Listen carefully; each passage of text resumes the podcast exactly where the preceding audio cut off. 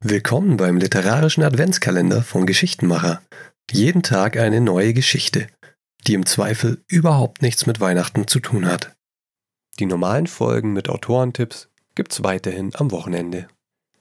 Heute mit einem Gedicht von Rainer Maria Rilke namens Du musst das Leben nicht verstehen. Und das geht so. Du musst das Leben nicht verstehen. Dann wird es werden wie ein Fest. Und lass dir jeden Tag geschehen, so wie ein Kind im Weitergehen von jedem Wehen sich viele Blüten schenken lässt. Sie aufzusammeln und zu sparen, das kommt dem Kind nicht in den Sinn. Es löst sie leise aus den Haaren, drin sie so gern gefangen waren, und hält den lieben jungen Jahren nach neun seine Hände hin.